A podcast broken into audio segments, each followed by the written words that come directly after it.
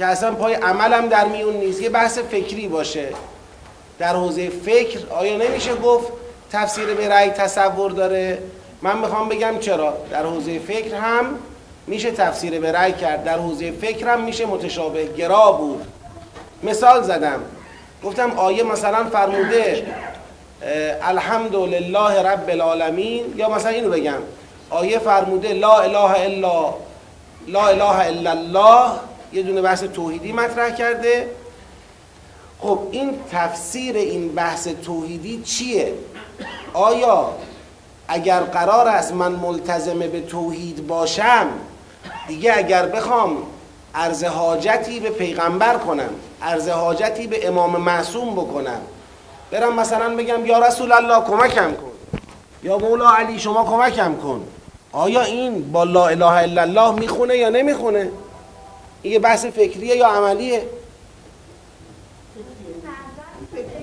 فکری.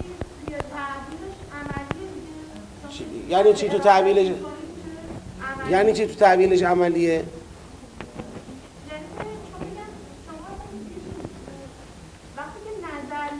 اصلا نفس اعتقاد همه چی حالا یه مثال دیگه بزنم. یه چیزی مثال بزنم که اصلا به عمل ربط نداشته باشه. معاد. آقا خداوند بهشتی برای ما مقرر کرده. یه سری توضیحات از بهشت یا از جهنم تو قرآن به ما داده. اما خیلی جزئیات در بهشت یا جهنم رو تو قرآن به ما خدا بیان نکرده. حالا من از خودم بقیه رو توضیح میدم. مثلا من میگم با توجه به اینکه در بهشت خداوند از زوجیت حرف زده پس تو بهشت تناسل و توالد هم هست. بچه به دنیا میاره آدمو. یه گزاره فکریه دیگه این که دیگه عمل نداره. از کجا گفتی اینو؟ از خودت گفتی. قرآن گفته بود بچه به دنیا میارن؟ نه. شما در واقع آمدی یک نتیجه گرفتی و بعد می‌خوای حالا رو اون نتیجه بالاخره بچه که به دنیا میارن پس بچه بزرگ میشه. پس بزرگ میشه پس در بهشت آدما پیر میشن. رشد سنی وجود داره. پس بهش نتیجه می‌گیریم که بهشت یا باید محدود باشه بالاخره آدما مثلا وقتی شد 800 سالشون 900 سالشون دیگه دارن بزرگ و بزرگتر میشن چی گنده میشن؟ یا مثلا چه اتفاقی براشون میفته زمان عبورش شد کلی اینجا شا یه کتاب می‌تونی اینجا حرف از خودت بنویسی. اما اینا عمله؟ نه. ولی تفسیر برای هست؟ بله.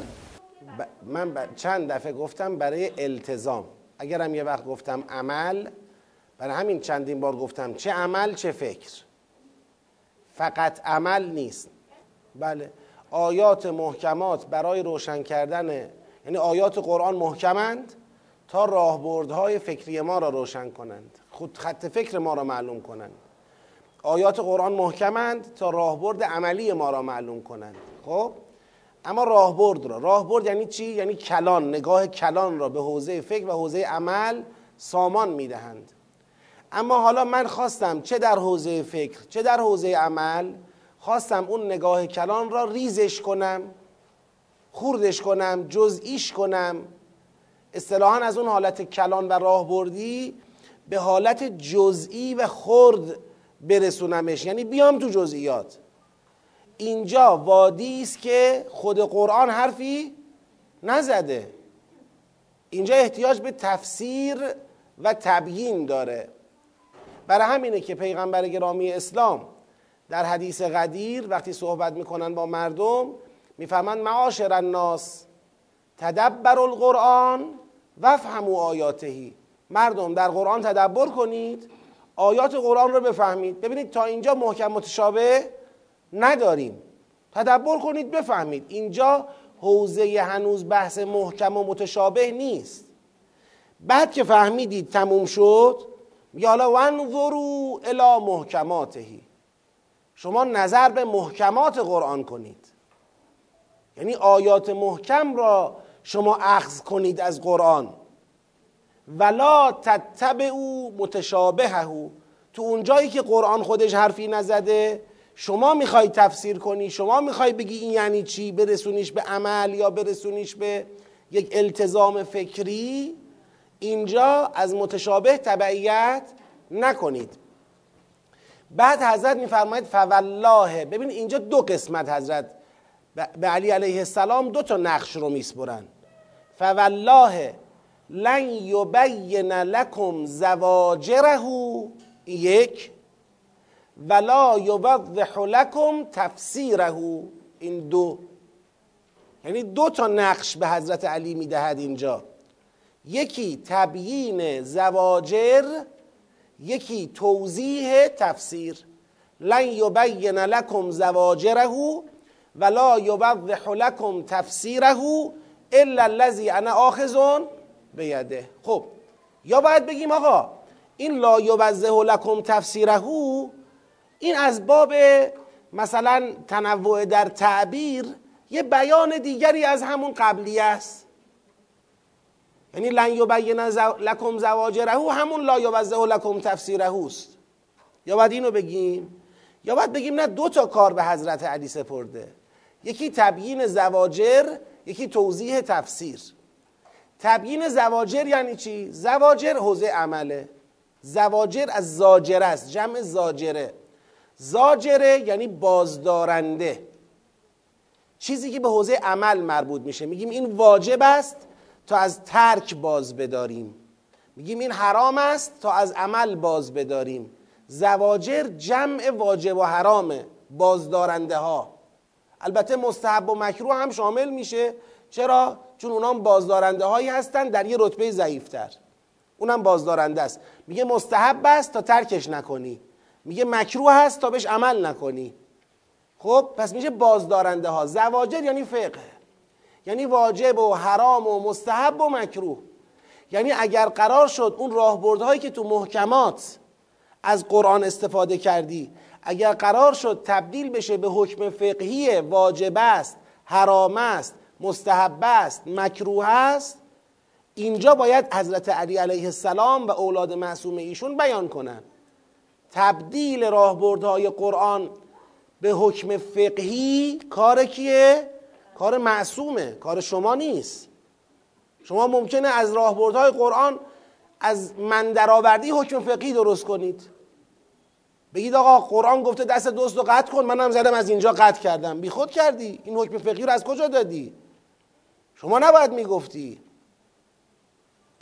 منم مثلا طرف پفک دزدیده بود دستشو از بیخ قطع کردم. بی خود این کار کردی. از خودت فتوا دادی. باید سوال می‌کردی. قرآن راهبرد قطع دست دوز را مشخص کرد. اما فقه حکم فقهی را نداد. حکم فقهی تابع زمان تابع مکان تابع تشخیص حاکم شرعه اینو داده دست امام.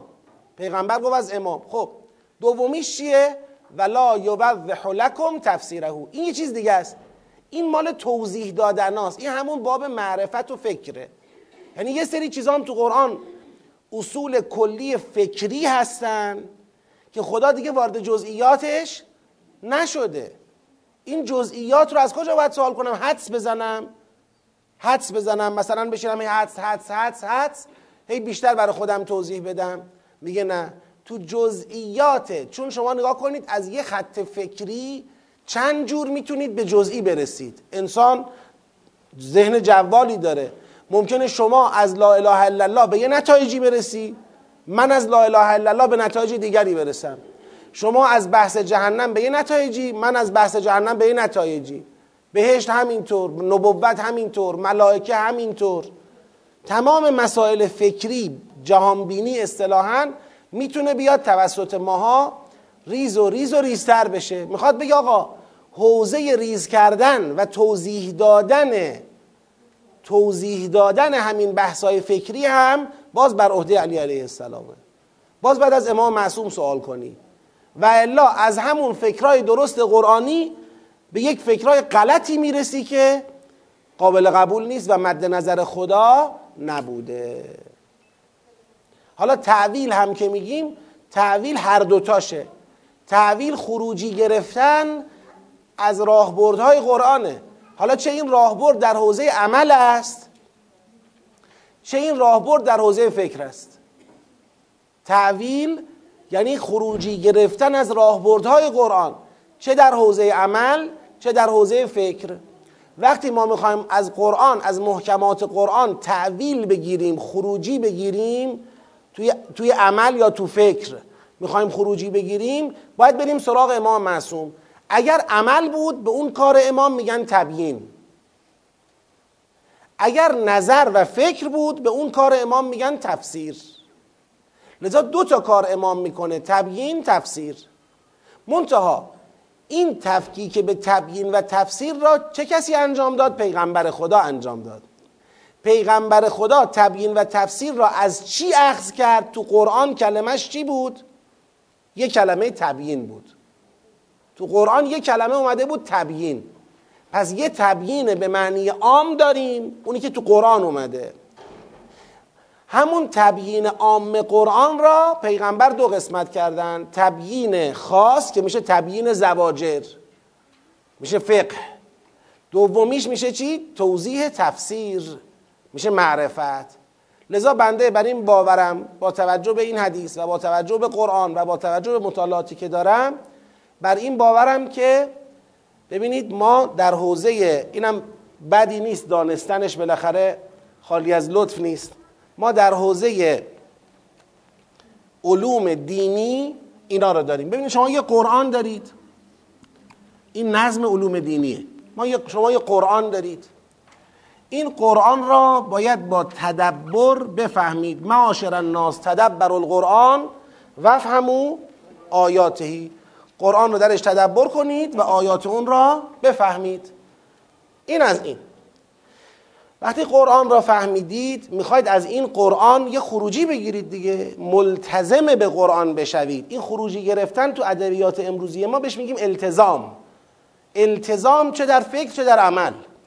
شما می‌خواید به این قرآن ملتزم بشوید خروجی ازش بگیرید. میگه این در دو فاز خروجی میده. در دو فاز خروجی میده. یکی خروجی فکری میده یکی خروجی عملی میده. انسان فکر است و عمل علم است و قدرت. حیات علم است و قدرت.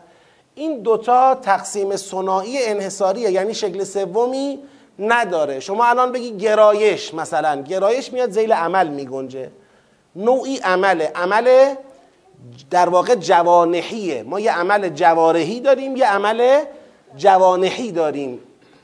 عمل با اعضای بدن یا عمل با مثلا گرایش های قلبیمون. اینم عمله. لذا یه فکر داریم یه عمل. از قرآن خروجی فکری که گرفته میشه علم کلام به دست میاد. این علم کلام خروجی فکری قرآن باید باشه. از قرآن خروجی عملی که گرفته میشه علم فقه به دست میاد. یعنی شما بعد از قرآن دو تا علم خروجی گرفته شده از دین دارید. یعنی دین اینه قرآن است کلام است فقه است. حالا اینجا که از قرآن می‌خوایم به خروجی فکری برسیم به این محدوده میگیم محدوده تعویل. خب؟ اینجا که از قرآن می‌خوایم به خروجی فکری برسیم اینجا احتیاج داریم به تبیین معصومانه. باید تبیین بشود. پس قرآن با تبیین معصومانه ما را به چی میرسونه؟ خروجی فکری. ببخشید گفتم تبیین معصومانه. تفسیر. تفسیر. تفسیر معصومانه. یعنی قرآن با تفسیر معصومانه ما تدبر می‌کنیم می‌فهمیم. بعد تفسیر معصومانه قرآن را استفاده می‌کنیم. به خروجی فکری می‌رسیم که نامش کلام است. اگر قرآن اومد خواستیم به خروجی عملی برسه. اینجا چیه؟ اینجا تبیین تبیین معصومانه. قرآن با تبیین معصومانه ما را به خروجی عملی میرساند که نامش فقه هست. اینی که گفته میشه روایات اینه. این تفسیر معصومانه تبیین معصومانه همون روایاته که در حقیقت شما اول در قرآن باید تدبر کنید بعد با روایات تفسیری روایات توضیحی برسید به خروجی فکری قرآن علم, علم کلام شکل می‌گیره. در قرآن تدبر می‌کنید با روایات تبیینی روایات فقهی. اینا روایات معرفتیه اینا روایات فقهیه اخلاق ما تو فقه می‌بینیم. برای همین گفتم عمل دو جوره. چه عمل جوارحی چه عمل جوانهی عمل جوارحی همونیه که تو اصطلاح خود ما بهش میگن فقه. عمل جوانهی همونی که تو اصطلاح خود ما بهش میگن اخلاق. مثلا بخل سخاوت این چیزاست. نمی‌دونم تنگ نظری سعی صدر این مسائل اخلاقی. ریاه نمی‌دونم این حرفا دیگه. خب؟ اینا همه عمله. و در واقع این که توی حوزه عمل ما اومدیم فقه و اخلاق درست کردیم خودش یه مسئله ایه چون از شما سوال می‌کنم بخل تو هیچ رساله ای شما نمی‌بینید راجع به بخل حرفی زده باشه. اما بخل حکم فقهی نداره. حرام نیست بخل. خب تو هیچ رساله ای شما شاید نبینید تنگ نظری. اما تنگ نظری حرام نیست. تو هیچ رساله ای شاید نبینی بدبینی. اما بدبینی حرام نیست. پس اینجا که میگیم عمل عمل اهم است از فقه و اخلاق. ما فقه و اخلاق رو با هم میگیم فقه. این در واقع فقهه. باید بهش ملتزم بود. اینکه ما اخلاق از فقه جدا کنیم مردم خیال می‌کنن این چون اخلاقه پس دیگه واجب و حرام اینجا معنی نداره. ما فقط باید به رسالمون عمل کنیم. نه اینطوری نیست. تو خود حوزه اخلاق ما واجب و حرام داریم. مستحب و مکروه داریم. نمیشه که به اون بیعتنایی کنیم. خب پس این در واقع نظامواره علوم دینیه. علوم دینی مطالعات علوم دینی از تدبر آغاز میشه با دو تا خروجی تفسیر یا تبیین ما را به در واقع التزام فکری یا عملی میرسانه یکیش کلام یکیش فقه این که تدبر این اصطلاحا می‌تونیم در قرآن اسم این دوتا چیه؟ تفسیر و تبیین در قرآن اسمش تبیینه تو اصطلاح ما اسمش چیه؟ اسمش تفسیره یعنی الان تو اصطلاح امروزی ما میگیم تدبر با چی فرق دارد؟ با تفسیر هیچ نمیاد از من سوال کنه حاجا فرق تدبر با تبیین چیه؟ چون کسی راجع به تبیین اصلا ذهنیت نداره میگن تدبر فرقش با تفسیر چیه؟ این تو اصطلاح قرآن اسمش تبیینه تو اصطلاح ما اسمش تفسیره اما تو بیان پیغمبر اکرم که شرح قرآن است در حقیقت. اون قسمت فکریش تفسیره اون قسمت عملیش تبیینه. حالا این دیگه بحث اصطلاحیه بحث مهمی نیست. پس با تفسیر می‌رسیم به کلام با تبیین می‌رسیم به فقه. چی؟ تعویل. خب ببینید شما این فرایندی که از تدبر می‌خوای برسی به چی؟ به کلام آه. این فرایندی که از تدبر می‌خوای برسی به کلام یا این فرایندی که از تدبر می‌خوای بیای برسی به فقه این فرایند اسمش تعویله. تعویل این نیست این نیست این فراینده. یعنی شما داری از قرآن چکار می‌کنی؟ خروجی می‌گیری برای کلام. از قرآن خروجی می‌گیری برای فقه. این فرایند تعویله. و علم به این فرایند مختص کیه و ما یعلم تعویله الا الله. علم به این فرایند مختص خداست. لذا بلا فاصله بعد از تدبر میای سراغ معصوم. تفسیر معصومانه. تبیین معصومانه. معصومانه یعنی چی؟ یعنی از خدا گرفته. یعنی اشتباه نمی‌کنه. یعنی خدا بهش اجازه داده. شما از بعد تدبر دیگه باید با امام بری جلو. حالا خود تدبر چرا نه؟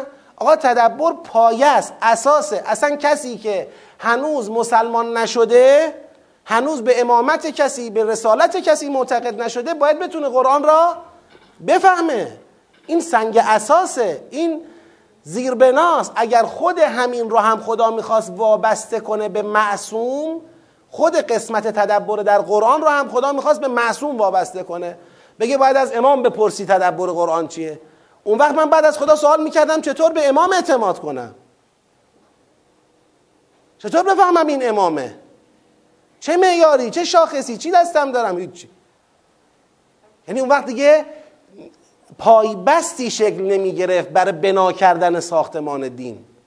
برای همین پیغمبر میفهم معاشر الناس تدبر القرآن و افهمو آیاته. تو این قسمتش نمیگه معاشر الناس. مثلا او علیان واسالو ان تدبر القرآن. اینطوری نیست. معاشر الناس تدبر القرآن و افهمو آیاته. در قرآن تدبر کنید آیات چی بفهمید؟ حالا فهمیدید انظروا الى محکماتهی ولا تتبعوا متشابهه. فوالله لن یبین لکم تفسیر زواجره ولا یوضح لکم تفسیره الا الذي انا آخذ به یده یعنی علی ابن ابی طالب علیه السلام و اولاد معصوم ایشون. خب حالا یه نفر بپرسه. بگه آقا شما گفتی قرآن تفسیر کلام قرآن تبیین فقه. پس خود تدبر چه خروجی به ما میده؟ اینا که شد خروجی های تفسیر و تبیین. خود تدبر به ما راهبردها را میده. قانون اساسی را میده. مبانی فکری را میده. اصول رفتاری را میده. یا عملی را بگیم. اصول عملی را میده. خط فکر میده. اسمای مختلف براش می‌ذاره خط مشی میده. یعنی این قسمتی که شما در قرآن تدبر می‌کنی این قانون اساسی دین برات روشن میشه. مبانی فکری اصول عملی برات روشن میشه. خط فکری خط معشی برات روشن میشه. اینا در واقع با تدبر به راهبردها به قانون اساسی دست میابی. بعد میای در فرایند تعویل به کلام در فرایند تعویل به فقه می‌رسی. بفرمایید. ببینید مرز بین تدبر و فرایند تعویل سوال شماست. آقا ما از کجا بفهمم اینی که الان از قرآن دریافت کردم؟ این تدبر بود که حوزه خودم بود هیته خودم بود. حق داشتم قرآن را بخوانم و بفهمم و راهبردهای قرآنی را اخذ کنم یا نه. من احیانا وارد حوزه چی شدم؟ حوزه تعویل شدم جایی که باید از کی سوال می‌کردم؟ از معصوم سوال می‌کردم ولی خودم از خودم جواب دادم. ببینید یک جواب عرفی بش میدم یک جواب فنی. جواب عرفیش اینه که شما مادامی که به شکل متعارف دارید از قرآن استفاده می‌کنید. یعنی وارد حوزه دلال حالا دلالات بیارم میشه همون بحث فنیه. به شکل متعارف یعنی مثلا من دارم با شما صحبت می‌کنم. یه بار شما نشستید اینجا دارید حرفای منو میشنوید. این استفاده شما از صحبت بنده و اون چه که از صحبت بنده می‌فهمید استفاده متعارفیه. یعنی این چیزیه که رایج عرف منی که دارم صحبت می‌کنم حتما در نظر می‌گیرم که شما از حرفای من یه چیزی دارید اینجا می‌فهمید یا فکری یا عملی دارید یه چیزایی می‌فهمید. خیلی خوب. این حجته. این راهبردیه که حجت تو قرآن. خب؟ فرض کنید حالا گوینده خدا باشه. اما یه وقت شما حرفای منو می‌خواید. بعد از اینکه اینجا شنیدید و فهمیدید می‌خواید ببرید بذارید شروع کنید به استنباط کردن. از تو حرفای من چیزهایی که من نگفتم رو می‌خواید بیارید بیرون و به من نسبت بدید. من این حرف رو نزدم ولی شما دو تا حرف منو گذاشتی کنار همین نتیجه گرفتی. من چنین چیزی نگفته بودم. این حوزه ناگفته های ما چیزهایی که ما نگفتیم. این به لحاظ عرفی حوزه تعویله. وقتی خدا وقتی پیغمبر خدا به مردم میگه انظروا الی محکماته ولا تتبعوا متشابهه حضرت توقعش اینه که مردم به راحتی خودشون می‌فهمن که چی محکمه چی متشابهه آقا هر جا مسئله شفاف روشنی آقا این مسئله که از سارق و سارق فقط و ایدهما محکمه که در قرآن حکم سرقت چیه؟ بگید قطع دسته اما اینم محکمه که از کجاش؟ نه اینم محکمه کی قطع کنه؟ نه خود آدما می‌فهمن اصلا چیزی نده در قرآن محکمه که تو بهشت ازواج متحره هست. اما اینم محکمه که بچه هست یا نیست؟ نه. اینم محکمه که آدما بزرگ میشن یا نه؟ نه. پس ببینید اون چه که در قرآن به سراحت لحجه بیان شده و قابل فهمه خب این محکمه. جایی که شما داری از خودت حرف اضافه می‌کنی میگی مثلا من میگم که گفته دست دزد و قطع کنید منظورش هر دزدیه. اینو شما داری میگی. منظورش از هر جا خواستی قطع کنه.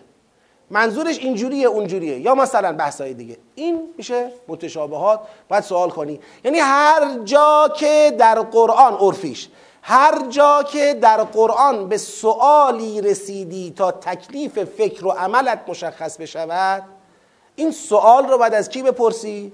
از معصوم بپرسی.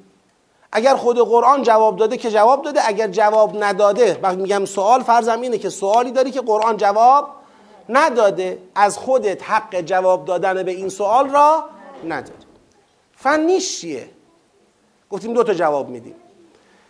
فنیش اینه که ما یه بحث دلالات داریم در علم اصول. دلالات. میگن آقا این آیه بر یه معانی چه می‌کند؟ دلالت می‌کند. توی دلالات یه سری دلالات اسمش دلالات ظاهریه است. دلالات ظاهریه اهم از حالا مطابقی باشه نمی‌دونم تنبیه باشه اشاره باشه تزمونی باشه مفاهیم باشه. بحث مفاهیم تو اصول چرا انجام میشه؟ آقا آیا شرط مفهوم دارد یا ندارد؟ حوزوی هستید؟ خب این تو علم اصول تو حوزه اینا بحث میشه. شرط مفهوم دارد یا ندارد نمی‌دونم سه وصف مفهوم دارد یا ندارد قید مفهوم دارد یا ندارد. بحث مفصلی در اصول داریم که به نظر حقیر مهمترین بحث اصول همینه بحث دلالاته. خب؟ این دلالات ظاهریه حجتن یه دلالاتی داریم به نام دلالات التزامیه. التزامیه یعنی چی؟ یعنی لازمه معنا خود معنا رو شما نمی‌خوای بگیری. می‌خوای لازمه معنا رو بگیری. لازمه معنا مثل چی میمونه؟ مثل این میمونه به این نفر میگن چایی بیار. چایی میاره می‌بینی که خب چایی آورده قند نیاورده. میگه قندش کو؟ میگه مگه گفتی قند بیار؟ میگه بابا به دلالت التزامی وقتی من میگم چای بیار قندم بغلش هست دیگه. چای با قند می‌خورن دیگه. لازم نیست من بگم چای بیار و قند بیار. خب چای بیار یعنی قندم بیار. سوال نداره. اینو میگن دلالت التزامی. حالا فرض کنید طرف من بهش گفتم این به سال منو خوب دقت کنید.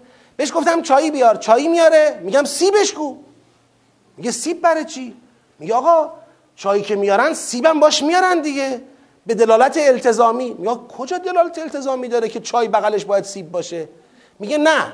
ببین علل قاعده کسی که مهمان میشه در یک جایی یک پذیرایی چایی ازش میشه و یک پذیرایی میوه ازش میشه و من چون توی میوه ها به سیب خیلی علاقه دارم و علل قاعده تو این را می‌دانستی پس وقتی من به تو گفتم چای بیاور منظورم سیبی هم در کنار اون بوده الان این هر دوتا دلالت التزامی هن.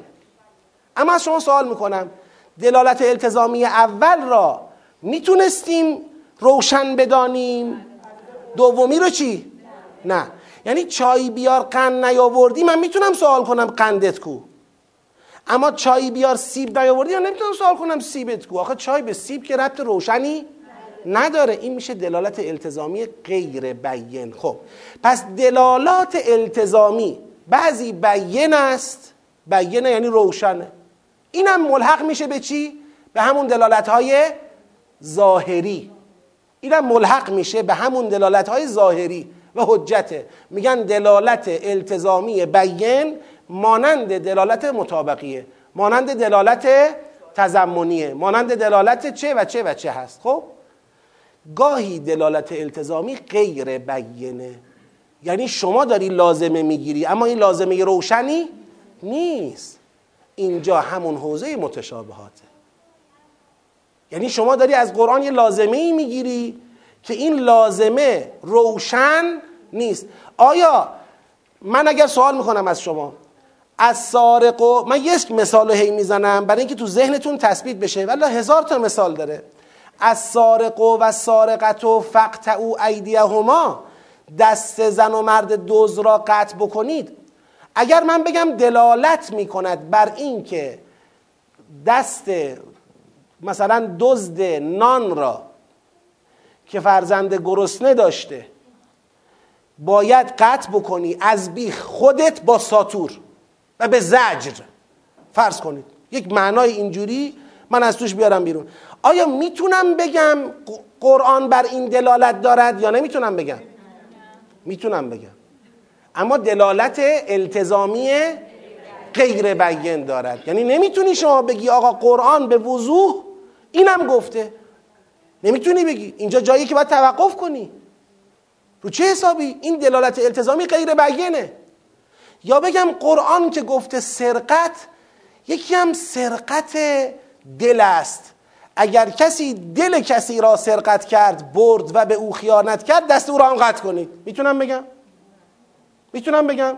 فردا هر مثلا دوستایی که با هم دوست میشن مثلا دوستای عاطفی فلان خب یکیشون به اون یکی خیانت کرد. بگید دست رو قطع کنید. قرآن گفته. چرا؟ آقا مگه شماها به همدیگه نمیگید تو دزدی مثلا دل ما را دزدیدی بردی ما را بیچاره کردی؟ خب. دزده ولی این آیا این دزده؟ خب اینا دلالت های التزامی غیر بیانه. و توقف کنی سوال کنی. حجیت دلالت التزامی غیر بیان ثابت نیست مگر با کلام معصوم. حالا اگه معصوم اومد ایشون فرمود اونجا که قرآن گفته سارق منظور قرآن از سارق کسی که علنی سرقت می کند فرض کنید. و سرقت برای او به یک سیره و عادت بدل شده و فلان چهار تا قید گذاشت. اینا رو قرآن گفته بود یا نگفته بود؟ نگفته بود. اما معصوم وقتی گفت من اعتماد می‌کنم. میگم او دارد می‌گوید. کسی که به باطن قرآن چیه؟ وصله. کسی که به حقیقت قرآن وصله به سرچشمه وصله. چون او می‌گوید رو چشم. به غیر او هر کی بگه نه. حتی اگه حدس درست بزنه نه. یه روایتی داریم. این روایت روایت قوی نیست. من می‌خوام ولی به عنوان مثال ازش استفاده کنم. تو همین بحث قطع دست دزد امام جواد علیه السلام ازش سوال می‌کنن میگن یبدا رسول الله اینکه قرآن گفته دست دزد رو قطع کنید از کجا باید قطع کنیم دست دزد رو؟ حضرت میگه فقط چهار تا انگشت می‌تونید بزنید کف دست رو نمی‌تونید بزنید. حالا روایت بر فرضی که صحیح باشه حالا من رو اینش بحث ندارم حکم فقهی نمی‌خوام بدم. خب چهار تا انگشت می‌تونید بزنید. می‌پرسن چرا؟ میگه لمکان سجده.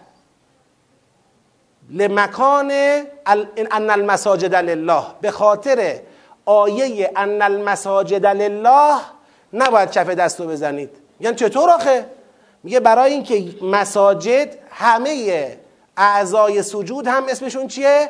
مسجد. مکان سجود دیگه. یعنی شما پیشانی دو تا کف دست نمی‌دونم زانوها دو تا سر انگشتا اینا مال کیه؟ ان المساجد لله. شما حق نداری اینا رو بزنی. کف دستشو بزنی. در واقع تعرض کردی به جایی که به علت دستور خدا بر سجده حق تعرض به اونجا نداشتی. پس چهار تا انگشت. خب. امام عملا به چی استناد کرده در استنباط این حکم فقهی؟ با آیه قرآن. آیا دلالت ان المساجد لله بر اینکه کف دست دوز را نمی شود زد؟ دلالت بیانه التزامی بیانه ظاهریه است؟ نه. دلالت التزامی غیر بیانه اما امام اگر بگه ازش کار می‌کنیم؟ قبول می‌کنیم. میگیم شما فرمودی شما چون علم به باطن داری. حالا همون حرف امامو من بگم. بنده بیام بگم آقا منم به یه حدس قوی رسیدم. بلدم از تو قرآن دلالت های التزامی غیر بیان خوب در بیارم. توپ قشنگ. من میام میگم آقا مثلا ان المساجد لله یعنی کف دست رو نزنید. از منم این استدلال قابل قبوله؟ نه. من که وصل نیستم به سرچشمه. من که باطن دستم نیست. اونجایی که اهل بیت علیهم السلام می اومدن مثلا میدن یکی نشسته سر منبر فتوا میده. میگه از کجا فتوا میدیم؟ از قرآن. میگه شما مگه از قرآن چی می‌دونی؟ قرآن ظاهر داره باطن داره محکم داره متشابه داره ناسخ داره منسوخ داره عام داره خاص داره مطلق داره مقید داره. شما از قرآن همه رو می‌دونی؟ شما مگه به سرچشمه بستی؟ انهو یعنی این قرآن فی کتاب مکنون توی کتابیه که اون پوشیده است. کسی دستش به اون کتاب پوشیده بگید نمی‌رسه. جز لا یمسه الا المطهرون. جز پاکیزه ها پاکیزه ها کیا هستن. انما یرید الله لیذهب عنکم الرجس اهل البیت و یطهرکم تطهیرا. پاکیزه ها اهل بیتن. صلوات الرسول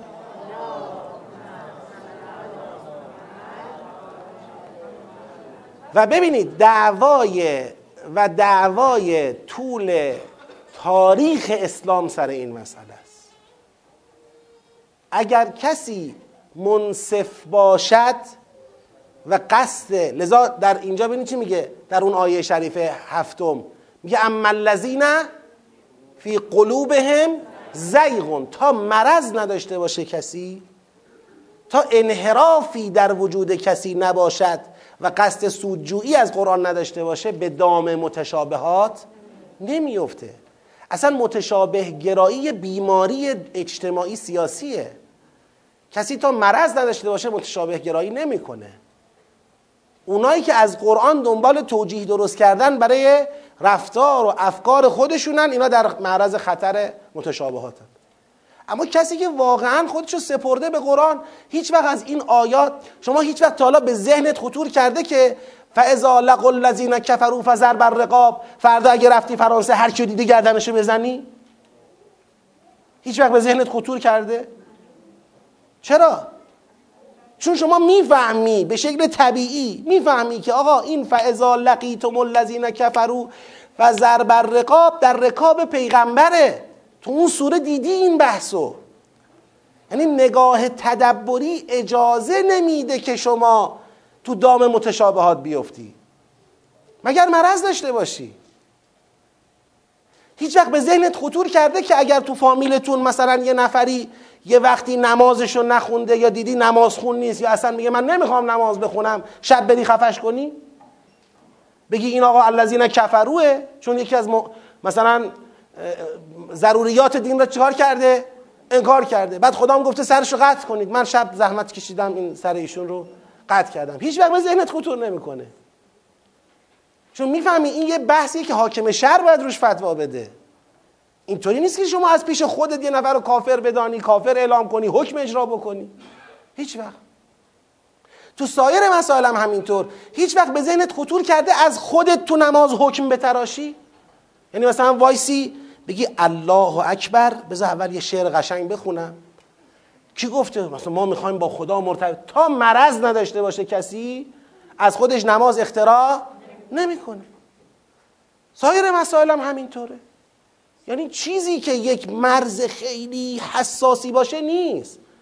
اونی که بیمار دل باشد تو خطره. حالا برگردم به اون مصداق سوالی سوال مصداقی شما. اون چیه؟ اون اینه که آقا الان مثلا ما تو قرآن گفته قائما بالقسط و فلان می‌خوایم تطبیق بدیم بر دولت عدالت طلب.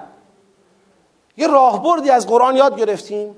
اون راهبرد اینه که خداوند در صدد برپایی عدالت در جهان است. از این ورم بنده علم دارم که این دولت فرض کنید دنبال تحقق عدالت است. میگم پس این دولت از این جهت که دنبال تحقق عدالت است مورد تایید خداست. حالا اشکالات و مسائل دیگر رو من کار اما از جهتی که مورد تایید عدالت است مورد تایید خداست. مسئله نداره. شما یه راهبردی از قرآن فهمیدید این راهبرد رو بر امر مسلمی دارید چیکار می‌کنید؟ تطبیق می‌دید.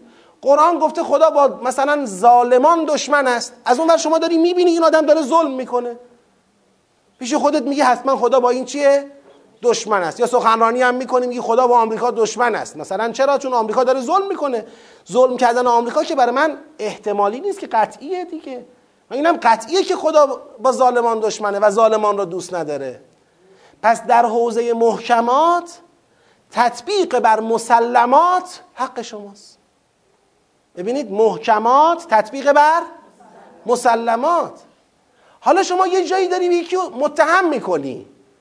یه رفتاری از یکی دیدی نمیشه قطعا مطمئن شد این ظالمه. اما پیش خودت میگی حتما ظالمه. خب اینجا دیگه شما داری گناه می‌کنی. حق نداشتی که بدبینی داشته باشی. میفرماید که اجتن بو کثیرن من الظن شما سوء زن کردی. به خاطر سوء زنت کسی را متهم کردی. این از مسلم چی شد؟ خارج شد. یه امر غیر مسلم. حالا قرآن رو می‌خوای برش تطبیق بدی. این دیگه ببخشید این دیگه مرض خودته. شما یه چیزی که مسلم نبود را چرا آمدی مصداق قرآن کردی؟ چرا قرآن رو پای اون داری خراب می‌کنی؟ اگر شما برات شکه سب کن توقف کن. این دستور عقل دستور دینه که قف و اندش شبهات جایی که نمی‌دونی وایسا. با علم باید صحبت بکنه. ان السمع والبصر والفؤاد كل اولئک کان عنه مسئولا ولا تقف ما لیس لك به علم. ان السمع والبصر والفؤاد كل اولئک کان عنه مسئولا. در جایی که علم نداری باید وایسی. ولی فردا باید جواب چشم و گوش و قلبت را بدی. فکر نکن که حالا مثلا چون یه تریبونی داری یک page ی داری هر کیو متهم کنی هر چی دلت خواست بگی این بد اخلاقیه. اینجا سوره حجرات با تو برخورد می‌کنه. میگه نباید این کارو بکنی. اما روشنگری در جای من علم دارم این آقا فاسده. اما من رو سرش داره. علم دارم فاسده نه اینکه احتمال میدم فاسده. اینجا میگه وظیفه است بر تو. باید مردم رو از خطر او چه کار کنی؟ آگاه کنی. بگی آقا گول امامه رو نخورید. گول محاسن رو نخورید. این آدم خطرناکه ها. این پس حوزه ها روشنند. اگر کسی با انصاف با خلاصه حق طلبی با وجدان سالم و بیدار دنبال قرآن و روایات بیفته قرآن و روایات او را به انحراف یا اشتباه مثلا مهمی در زندگی نمیکشانه. و انسان می‌تونه راهش رو پیدا کنه. بقیهش هم که باید دست به دامنه در واقع دست به دعا باشیم همواره. بگیم خدایا اللهم انا نشکو الیک فقد نبینا و غیبت ولینا. دیگه خدایا ما امروز دستمون از اینکه مستقیم به اماممون برسه تو مسائل مختلف اماممون ما رو روشن کنه. دست ما خالیه. ما ایتام آل محمد صلی الله علیه و آله و سلم هستیم. و مثل پدر از دست داده ایم که بالاخره یک مقداری سعی می‌کنیم گلیمی از آب بیرون بکشیم. دیگه بقیهش هم دست به دعا باشیم که تا کی دعای ما اجابت بشه و لیاقت پیدا کنیم که دو مرتبه برگردیم به جهانی که انسان ها می‌تونن مستقیم از امامشون بهره ببرن سوال کنن کسب تکلیف کنن از او پیروی کنن. و بشر نشون داده که امام بوده و با امام کاری نداشته. جز اینکه برای امام مزاحمت درست کنه جز اینکه امام رو اذیت کنه جز اینکه فکر قتل امام رو در سرش بپرورونه. نگاه غالب رو میگم ما کسانی هم بودن که دنبال استفاده بودن. اما نگاه غالب اینه که نه جز اینکه خلاصه کم بهره میگه کم فرصتند مردم دنیا پرست دون پر می‌کنند بسمله در خون تپیده را ناظر به سید الشهدا علیه السلام. اگر ببینن خلاصه میشه زد می‌زنن. دیگه این بحثی دیگر است. صلواتی ختم بفرمایید.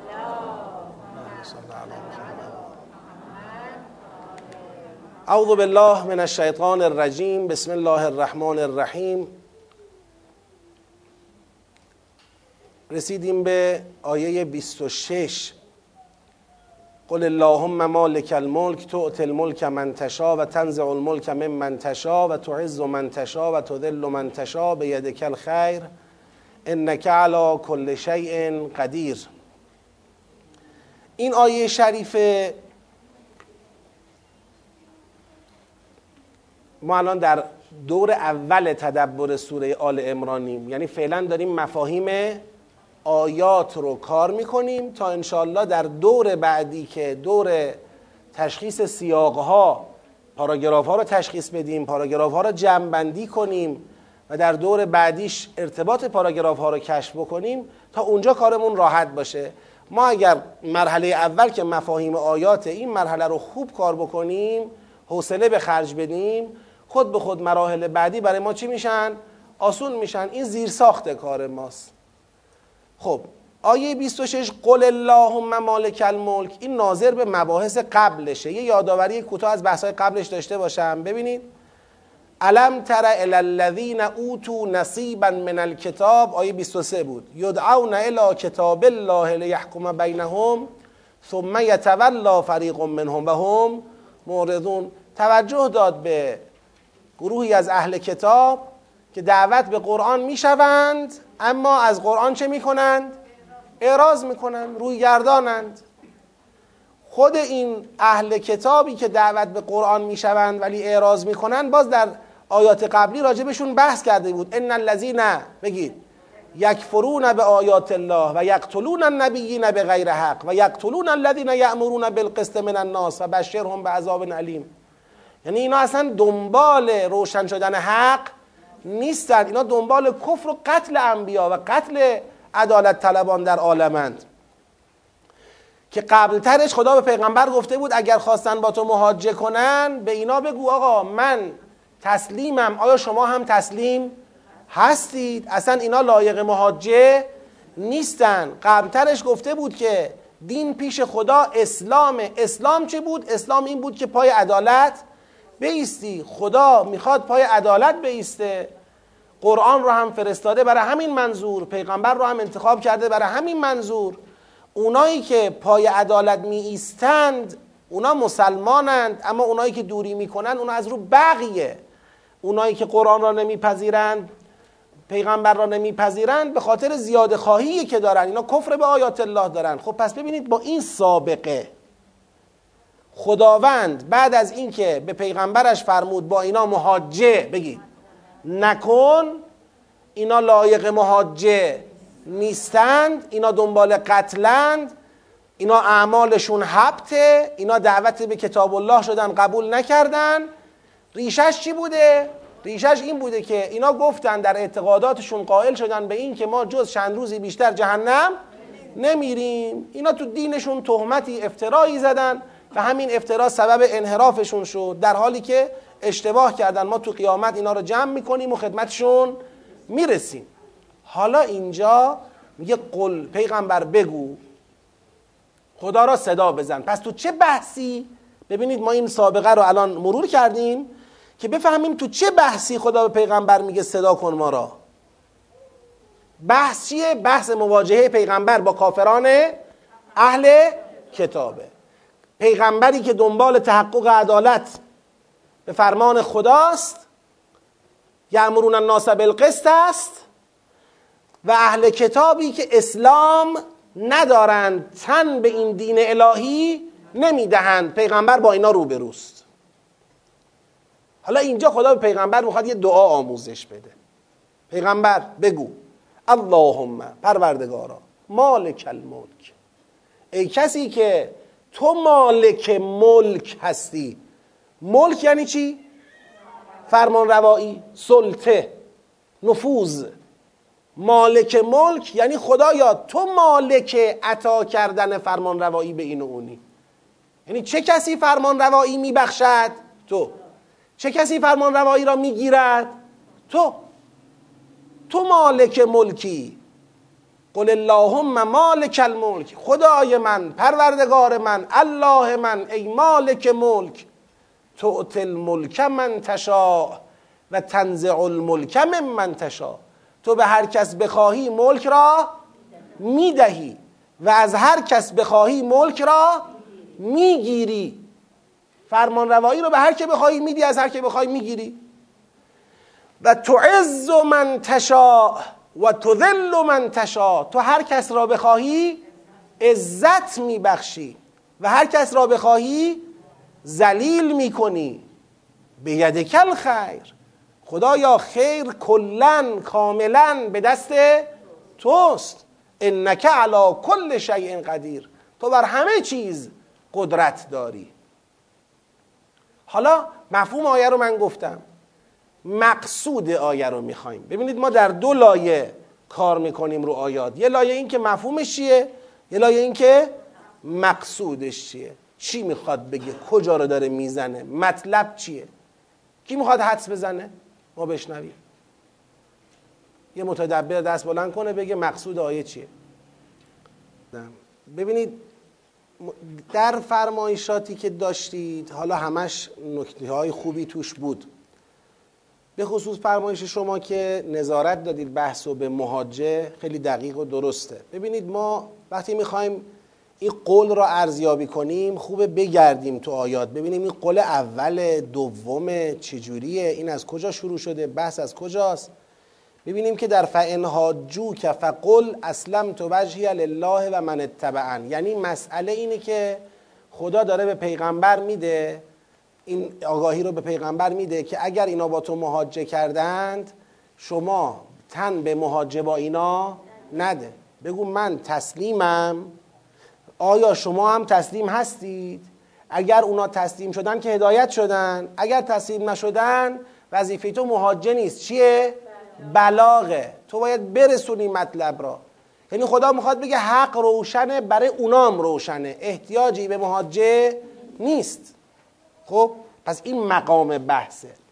تو این مقام خدا گفت اینا بابا نه فقط نیاز به مهاجه نیست اینا اصلا نقشه قتل دارن.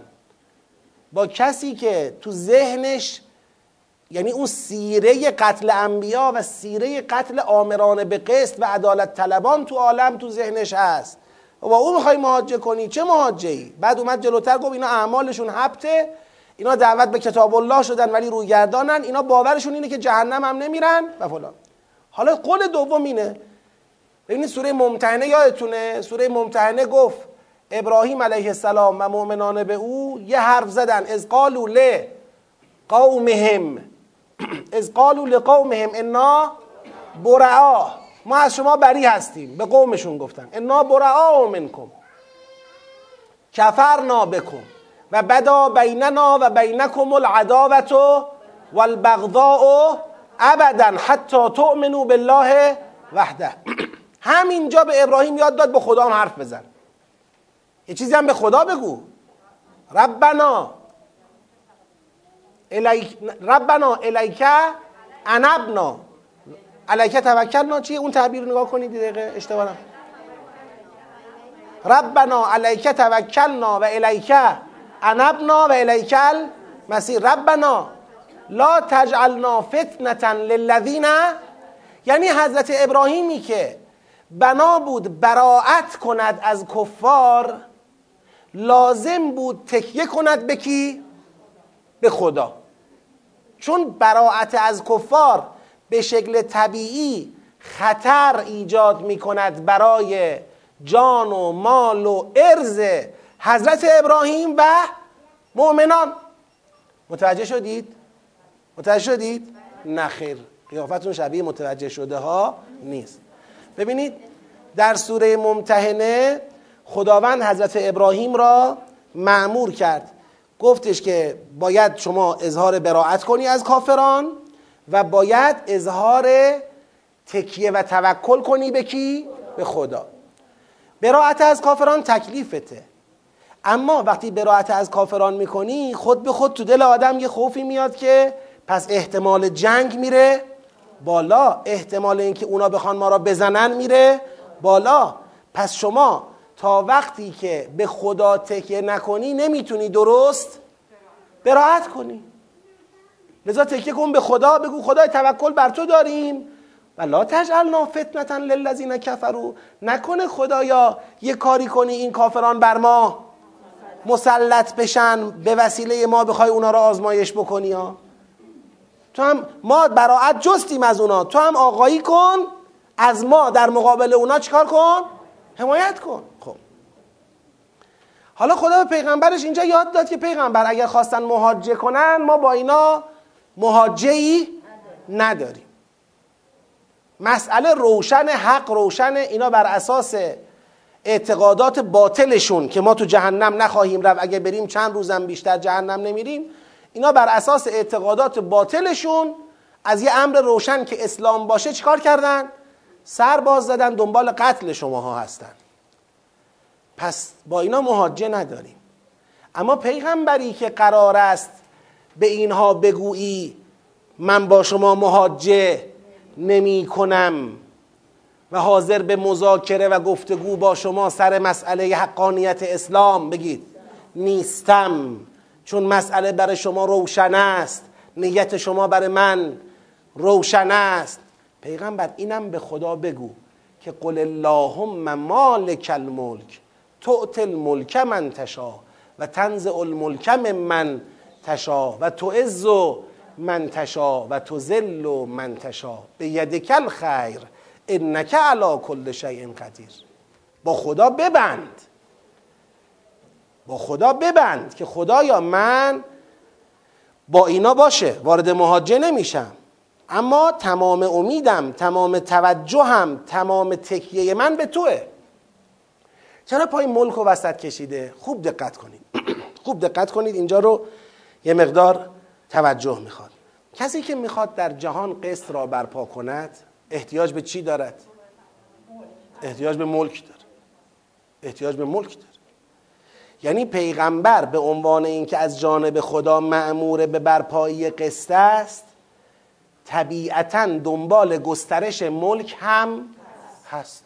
چه اینکه از سلیمان دنبال ملکه چه اینکه خداوند به انبیای دیگر ملک بخشیده. بعضی یوسف بخ... ملک یعنی نفوذ یعنی سلطه.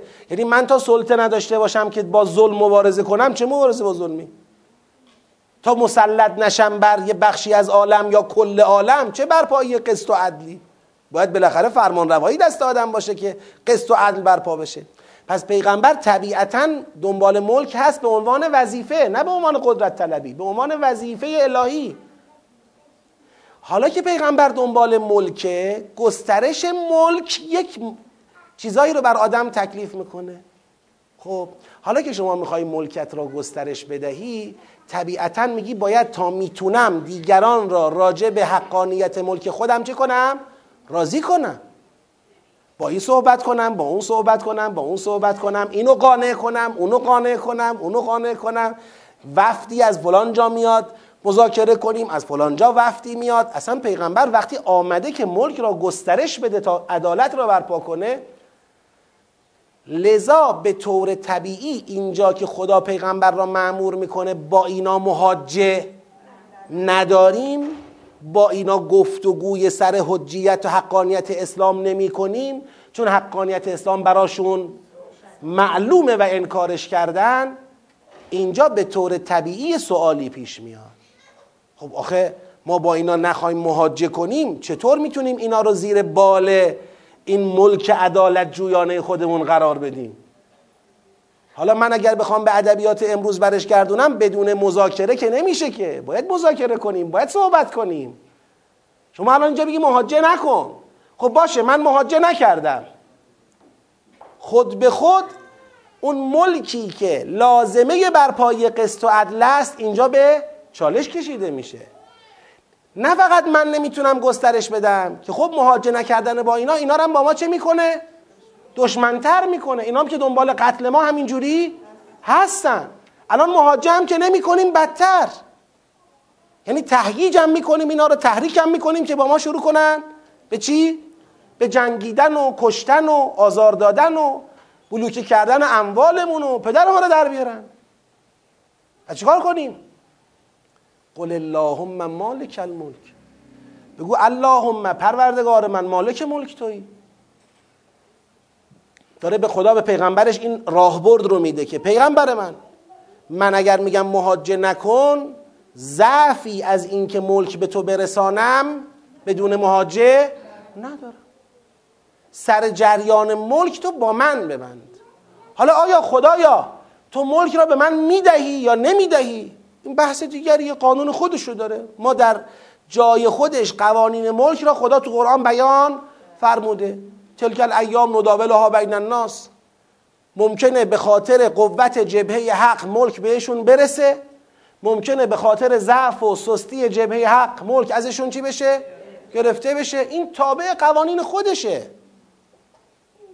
اما اینکه تو به خاطر مسئله ملک بخوای با اینا وارد مهاجه بشوی راهش نیست. اینا از در مهاجه با تو به وفاق نمی‌رسن چون مسئله اینا چیز دیگره.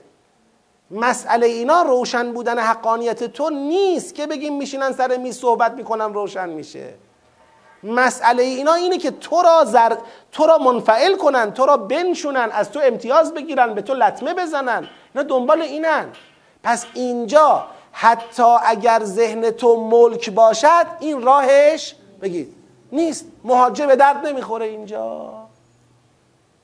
قل اللهم مالک الملک تو الملک من تشا و تنزع الملک من من تشا حالا خدایا اگر آمدیم و ما مشمول قاعده توت الملک بگید نشدیم. مشمول قاعده چی شدیم؟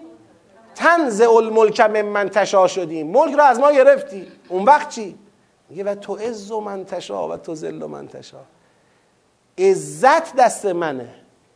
اینطوری نیستش که اگر از هر کسی ملک را گرفتم یعنی او را ذلیل کرده ام ای بسا کسی ملکم از او گرفته بشه ولی عزت داشته باشه. سید و شهد علیه السلام به ملک رسید؟ جواب بید منو. به ملک رسید؟ نرسید.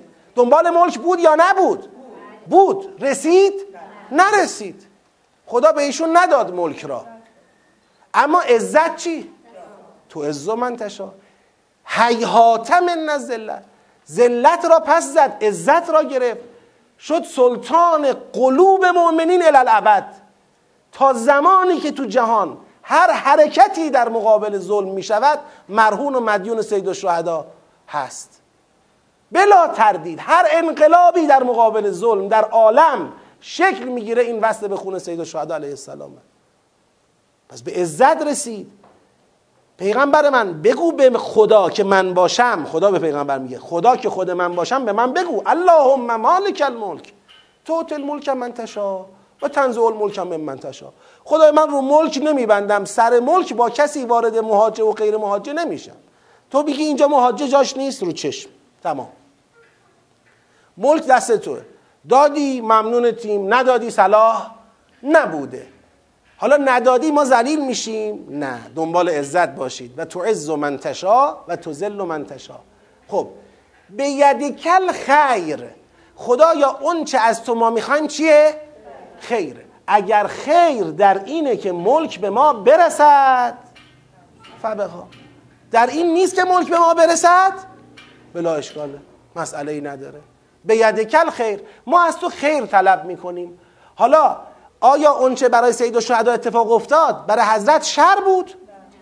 عین خیر بود. و ما رأیت الا جمیلا. هر چه دیدم قشنگ بود. هر چه دیدم خیر بود. چه بسیار چیزی که شما ممکنه خیال کنی خیر نیست ولی خیره. چه بسیار چیزی که ممکنه خیال کنی شر ولی شر نباشه.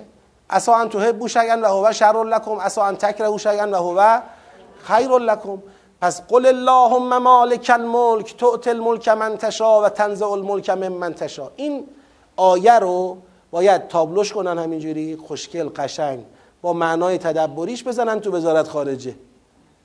این آیه مال وزارت خارجه است. که آیه وزارت خارجه آیون مذاکره کننده بابا خسته نشدید؟ خسته نشدید به قرآن ما خسته شدیم. والله العلی الاعلا ما خسته شدیم. ول کنید بذارید تحریم باشیم. ول کنید دیگه بس این بازی را تمام کنید. مسئله اونا با شما روشن شدن حق نیست اینو بفهمید. اعمال قدرت اعمال زوره یعنی اون نمی‌دونه که شما حق دارید چی داشته باشی چی نه؟ اون نمی‌فهمه که بین او و ما فرقی نیست که او 800 تا کلاهک هسته داشته باشه. ما حق نداشته باشیم حتی مطالعه کنیم. حق نداشته باشیم حتی برای استفاده های صلحآمیز استفاده کنیم. اینو نمی‌فهمه. بابا مسئله او با تو سر چیز دیگر است. چرا در دور قبل وقتی هسته ای تمام شد پای موشکی اومد وسط؟ سر موشکی بعضی از احمق ها تو کشور خودمون وایسادن گفتن که فلان کشور موشک نداشته طوری نشده. فلان کشورم نداشته طوری نشده. ما باید پولمون رو ببریم تو علم. بابا مسئله که روشنه. خودتون رو دارید می‌زنید به جهالت. حالا هی برید وقت ملت را انرژی ملت را فرصت ملت را هدر بدید تو مذاکرات. یه روز با شعار برد برد یه روز با شعار خط قرمز. تمام کنید این بازی رو. تمام کنید این بازی رو. برگردید برسید به اوضاع مملکت. از راه دیگه مشکل رو حل کنید. این معطل کردن ملت معطل کردن فرصت های ملته نه آقا تا اینا تحریم ها رو بر ندارن نمیشه. چرا پس گفتید میشه؟ بشیدید یه بار پس صادقانه بگید نمیشه تمامش کنید. این بازی علکی سیاسی را این گروه و اون گروه درست کردید. آدم یه وقتایی احساس می‌کنه بابا همش دیگه سر شد یه کرباز یه روز ژنو ژنو ژنو ژنو ژنو. یه روز وین وین وین وین وین. لعنت به ژنو لعنت به وین. و وای به حال هر کسی که به اینا امید داره. تموم کنید دیگه. یک بار بشینید بفهمید اومدید سر چی داریم ما با اونا می جنگیم ما دعوامون با آمریکا و با اروپا و قدرتمندان ظاهری این دنیا با ابر قدرت های ظاهری این دنیا دعوای ما سر چیه که شما توقع دارید رو میز حل بشه؟ هر وقت دست برداشتید از یمن دست برداشتید از لبنان دست برداشتید از الله اکبر و مرگ بر آمریکا دست برداشتید از این رفتارهای به ظاهر انقلابیتون در منطقه. اون وقت مشکل حل میشه. بیاید بردارید تمومش کنید. اگر فکر می‌کنید راه اینه اینه. اونا اینو می‌خوان. لن ترضا عنک الیهود و لن نصارا حتی تتبع ملتهم. تا صد درصد تا به اینا نشید ولتون نمی‌کنن. خدا را شاهد می‌گیرم. گام به گام میان جلو. تا حتی این سنگرها که یک روز امضا کنی تو کشور شما هم جنس بازا هم بتونن ازدواج کنن همونطور که تو کشورهای اونا می‌تونن. اینم باید امضا کنید اینا چیزی باقی نمی‌گذارن از حق برای شما. حالا هی برید مذاکره مذاکره سر چی؟ و بعد این آثار روانی داره. بعضی میگن بله ما داریم مذاکره می‌کنیم که بالاخره از اونم یه خطیه. و الله خودمون معطل مذاکره نیستیم بیاد برید تو بازار ببینید معطل مذاکره هستید یا نیستید. بیاد برید اوضاع مسکن رو ببینید ببینید معطل مذاکره هستید یا نیستید. یک قدرت تو این حکومت تو این دولت پیدا نمیشه. بیاد جلوی این همه ظلم رو که داره در حق مستجرین میشه بگیره. یه قانون بذاره بگه شما حق ندارید چطور اجاره بشه پنج برابر تو یک سال؟ چطور طرف از تو خونش در بیاد بره تو جوب بخواب آخه؟ یک قدرت پیدا نمیشه جلوی این مفاسد داخلی رو بگیره. همه وقتتون رو صرف کردید به وین و این برای اون وقت تمام کنید این بازی رو. این رو بدانن. دولت مردان ما بدانن. برای ما عزیزن.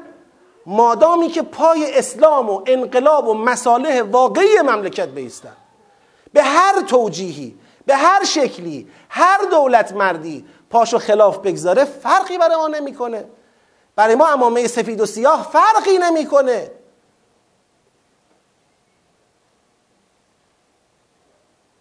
اونی که شما باید دنبالش باشید چیزی دیگره. سوراخ دعا جای دیگه است. گم نکنید. این هشداره. هرچند که می‌دونم نمی‌رسه بهشون ولی هشداره دیگه. حالا میگن بر جوانان عیب نیست.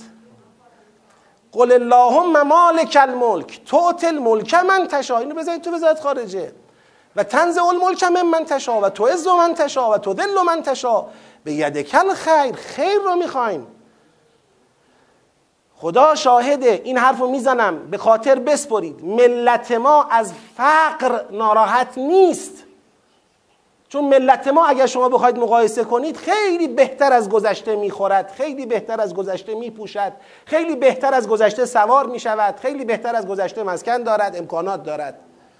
ملت ما دردش فساد تبعیض تفاوتهای عجیب و غریبه اختلاف طبقاتیه میدان دادن به نظام منحوس سرمایه داریه این درد ملت ماست.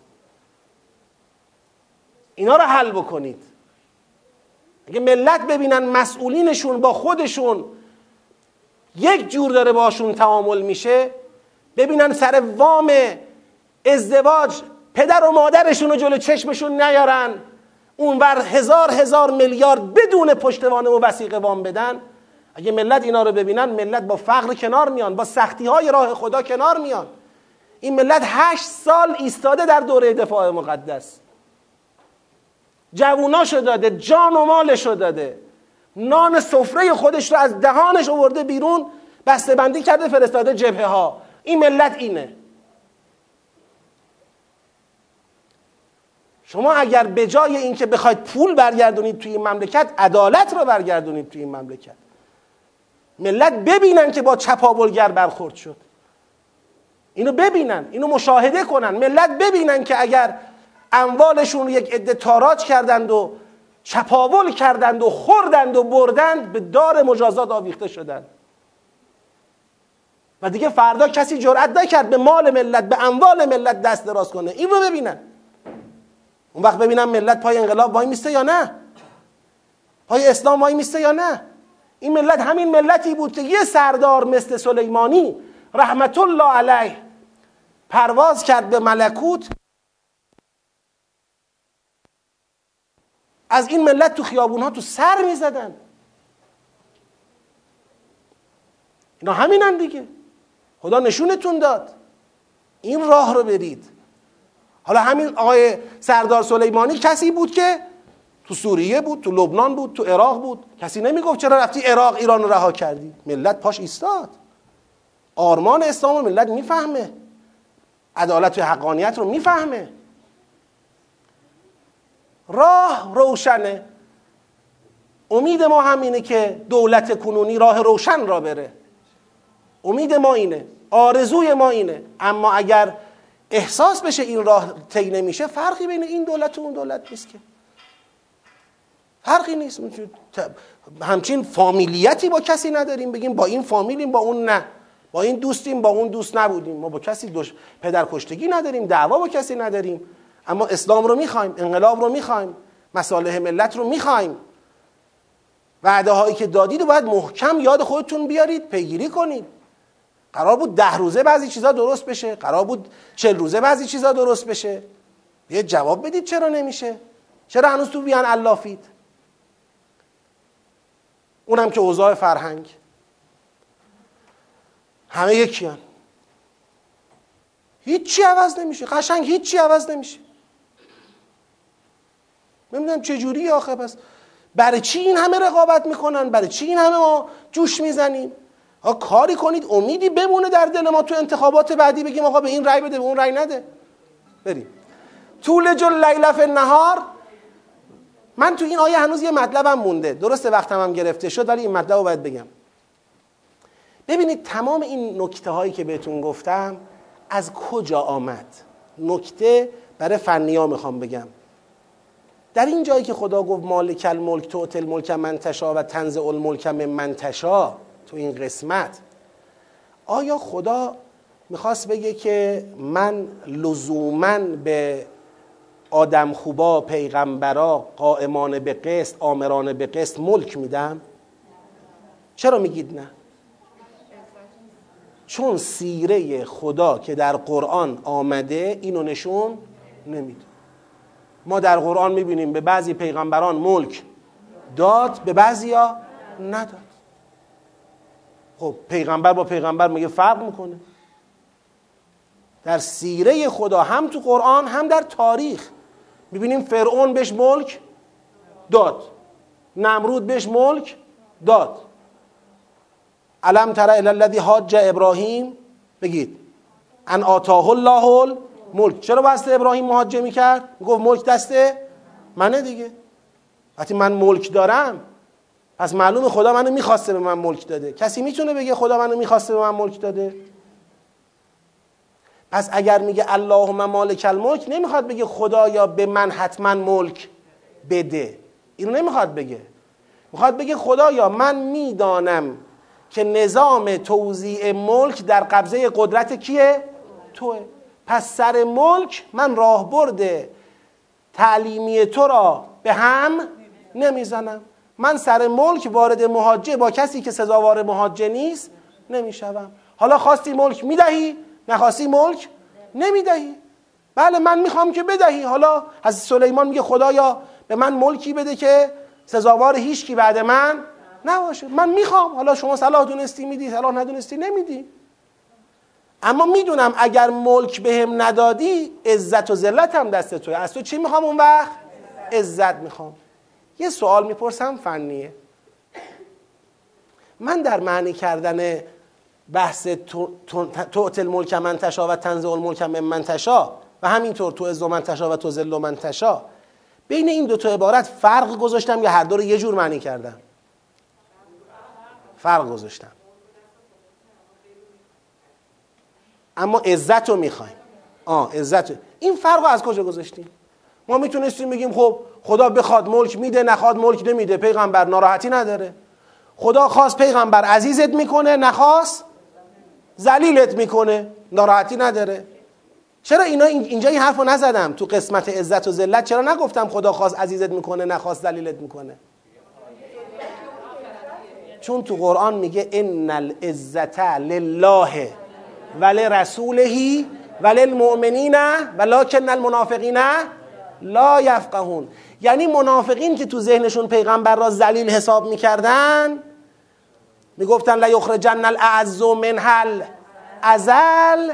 خدا گفت غلط کردید ذلیل نیست پیغمبر. خدا عزیز است پیغمبر عزیز است مؤمنین عزیزن. هر چند که در ظاهر شما ببینید چی شدن؟ شکست خودن سید و علیه السلام کشته شد. وجود متحرش لگدمال اسبها شد اما ذلیل نشد. بمونید تو حسرت ذلت کسی که در خط خدا باشد. عزیز می‌کنه خدا.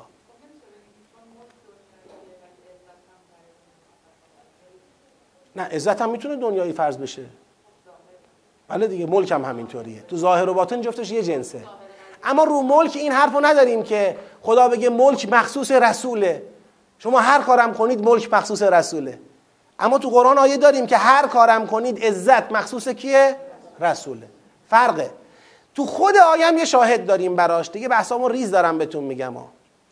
تو خود آیم یه شاهد داریم که بحث عزت در طول بحث ملکه نه در عرض بحث ملک شاهدش چیه؟ کسی شاهدشو بگه میگم مدیر جلسه جایزه بهش بده. خدا یعنی پیدا میشه کسی شاهدشو بگه؟ نه. یه شاهدی داره که نشون میده حرف اصلی ملکه در این آیه. عزت در طولش آمده. عزت به مناسبت آمده. خب کی بود گفت مالک الملک؟ توضیح بدید. یعنی چی؟ خدا رو مالک الملک نه مالک الملک ول. عزت. یه جایزه به ایشون بدید. مدیر محترم جلسه از طرف هیئت قرآن و ولایت یه جایزه درخور باید به ایشون بده. ببینید؟ قل اللهم مالک الملک. تؤت الملک من تشا و تنزع الملک من من تشا و تعز من تشا و تذل من تشا یعنی نشون داد اینجا بحث اصلی چیه؟ ملکه. و الله می‌گفت قل اللهم مالک الملک والعزه تؤت الملک من تشا و تنزع الملک من من تشا و تعز من تشا و تذل من تشا وقتی بحث اصلی ملک شد معنی آیه این میشه دیگه بیشتر از این توقف نکنم. ای خدای من که مالک ملک هستی ملک را به هر که بخواهی می‌دهی از هر که بخواهی می‌گیری. پس من سر ملک با کسی وارد زد و بند و مذاکره و مهاجه نمیشم. تو میگی اینجا مهاجه نکن چشم نمی‌کنم. حالا اگر به من ملکم ندادی خیالم راحته که تو عز و منتشا و تو زل و منتشا به ید کل خیر. خیالم راحته که خیر دست توه. اگر ملکم ندی عزت می‌دهی. چرا که عزت هم دست توه. اون چه من از تو میطلبم خیر است. انک علی کل شیء قدیر. یه صلوات بلند بفرستید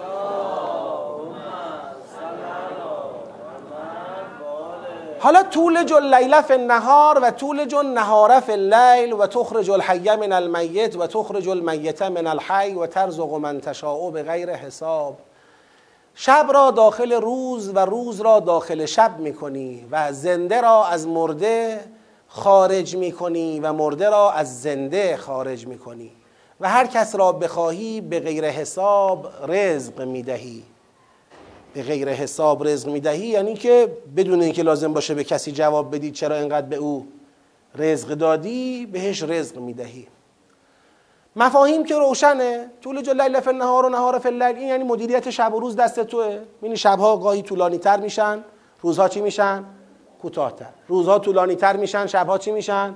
این معنی طول جو لیل فی النهار و طول جو نهار فی یه معنی دیگه هم داره. شب میره جاش چی میاد؟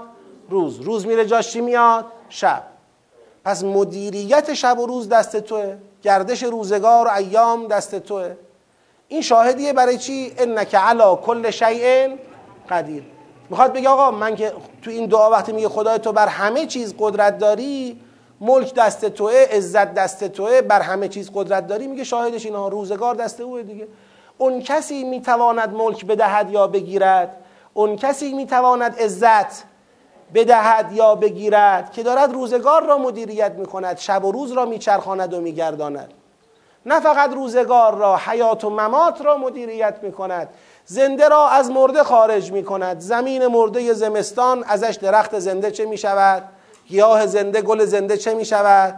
خارج می‌شود. زنده را از مرده خارج می‌کند و مرده را از زنده خارج می‌کند. ببینی انسان زنده حیوان زنده گیاه زنده محصول یا فرزند مرده از او خارج می شود یعنی چی؟ می‌خواد بگه حیات و ممات و گردش حیات و ممات در دست قدرت تو هست. حالا بعضی ها تخرجو را به تبدلو معنی کردن. یعنی زنده را به مرده بدل می‌کنی مرده را به زنده بدل می‌کنی. اما همون معنی تخرجو را هم بگیریم هیچ مشکلی پیش نمیاد و این نشون دهنده اطلاق قدرت خدا. پس گردش روزگار دست توست. مدیریت حیات و ممات بگید. دست توست و ترزق و منتشا به غیر حساب و تدبیر رزق و روزی هم دست توست. خب کسی که روزگار را میچرخاند حیات و ممات را مدیریت می‌کند روزی به دست اوست این معلومه که علا کل شیء چی است؟ قدیر است. و کسی که علا کل شیء قدیر است معلومه که ملک را به هر که بخواهد می‌دهد از هر که بخواهد می‌گیرد. معلومه که عزت را به هر که بخواهد می‌دهد از هر که بخواهد می‌گیرد. ذلیل می‌کنه او را. پس شما نیازی به این که سر ملک و عزت با غیر خدا بخوای وارد گفتگو بشوی نداری. شما به تکلیفی که خدا برات معین کرده قاطعانه کن عمل کن برو جلو. حالا که اینجا خدا با پیغمبرش سنگاشو بگید. واکند و پیغمبر رو در موضع عدم مهاجه با کافران بگید. قرار داد و تثبیتش کرد. الان میاد سر وقت کیا؟ بگید. مؤمنی خب حالا مؤمنین. مؤمنان پیغمبر که تکلیفش روشنه با ما. قرار شد با اینا مهاجه نکند. این مسئله پیغمبر با کافران اهل کتاب. قرار شد با اینا مهاجه نکنه چون حق برای اینا روشنه و بحثایی که شنیدید. اما شما هم این وسط یه وظیفه ای دارید در مواجهه با کافران اهل کتاب.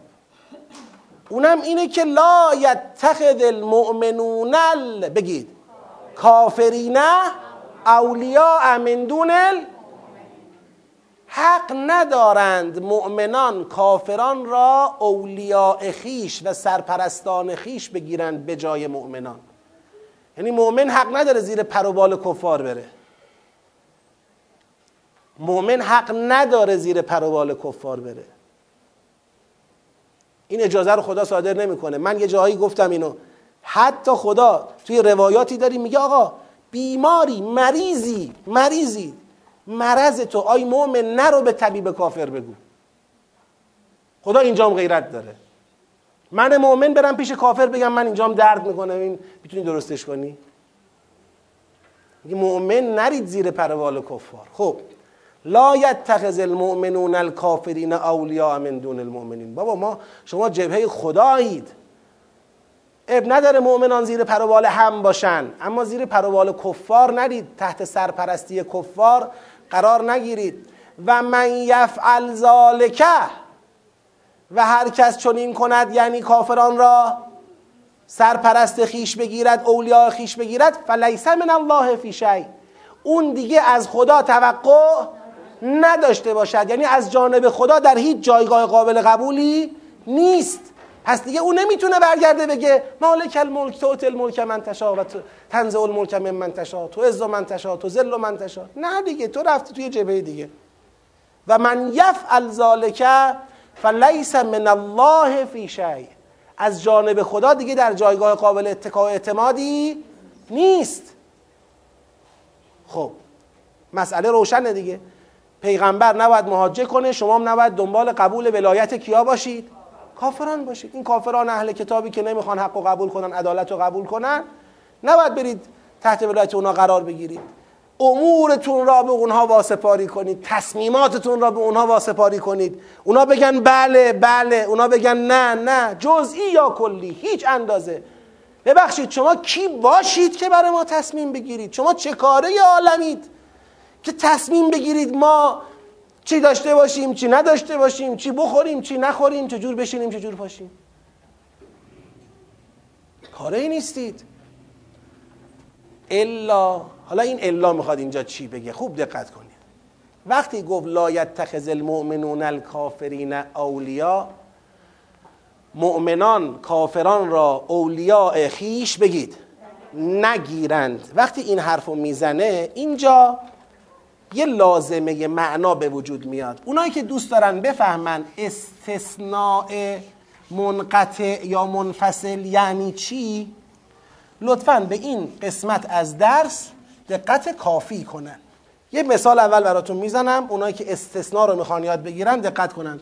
میگه جاء قوم الا زیدن. قوم آمد به غیر از زید یکی از افراد چیه؟ قومه. زید نیامده. این بهش میگن استثناء متصل. یعنی زید عضو قومه جزء قومه. قوم آمده زید نیامده. یه بار میگه جاعل قوم. الا حمارن. قوم آمد اولاغ نیامد. مردم اومدن اولاغ نیامد. این اولاغ جزء مردمه؟ نه.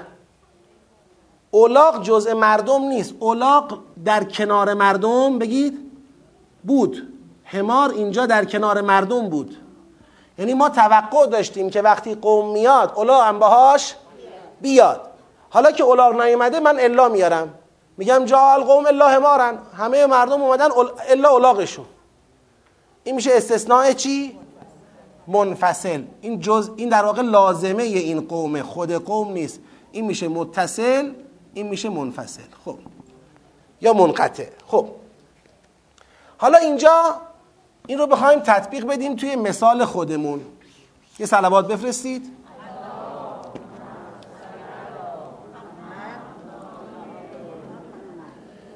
میفرماید کافران را اولیا بگید نگیرید. الا اینکه اینکه از کجا میاد؟ از ان ان تتقو. الا ان تتقو. اینکه اون ان ان تتقوه. الا اینکه از ایشان بپرهیزید. من تعبیرش ادامه میدم. و مراقب خودتان بگید. مراقب خودتان باشید ان تتقو منهم تقات. یعنی الا این که از ایشان بپرهیزید و مراقب خودتان باشید.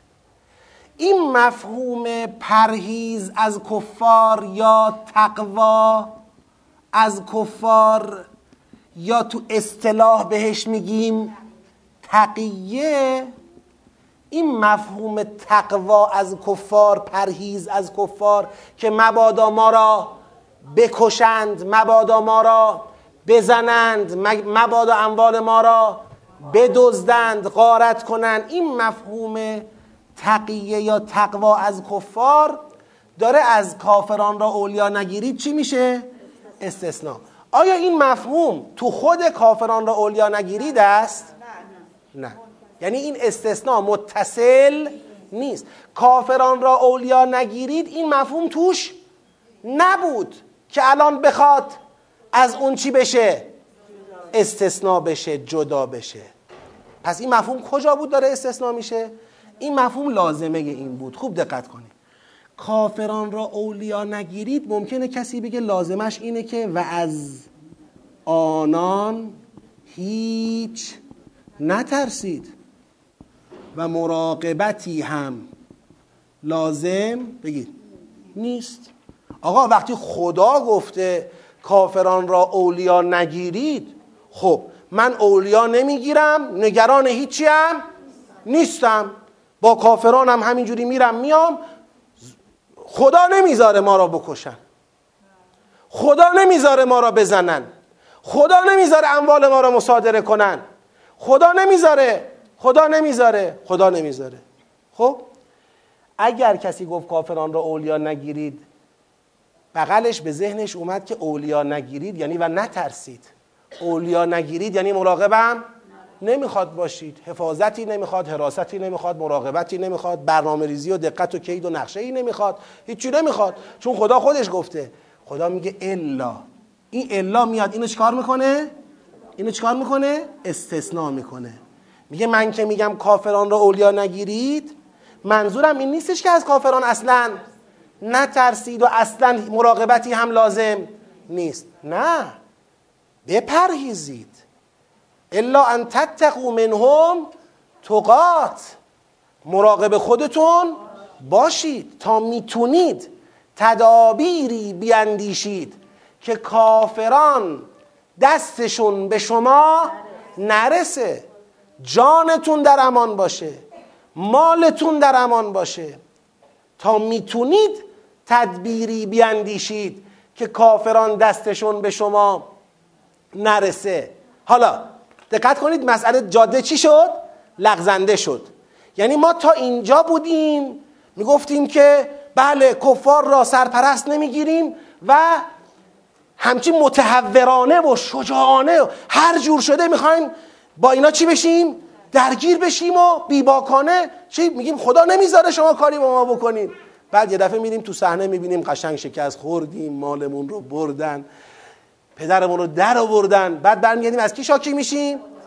خدا اینجا اومد گفت ببین من میگم اولیا نگیر. بله اولیا نگیر. یعنی سرپرستی را دست کافران نده اما مراقب باش. الا ان تتقو منهم تقات اونم جدی مراقب باش. تقات تاکید تتقوه. یعنی به جد باید بپرهیزید از کافران که آسیب اونها چون اینا قاتلن.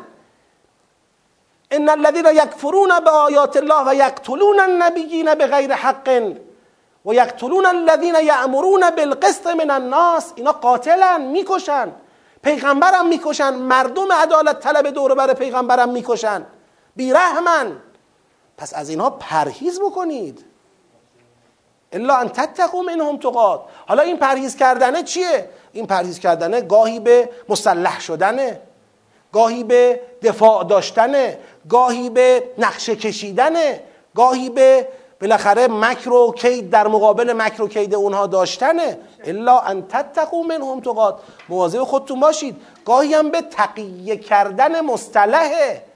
یعنی لازم نیست همه جا هم شما نظرت رو چیکار کنی؟ ایمانت رو چیکار کنی؟ فریاد کنی یه جاهایی هم ممکن لازم به سکوت باشه الا ان تتقوا منهم تقات حالا همینجا که جاده لغزنده میشه ممکنه دو مرتبه بعضیا بلغزن بگن خب خود خدا گفت که پرهیز و مراقبت چیه؟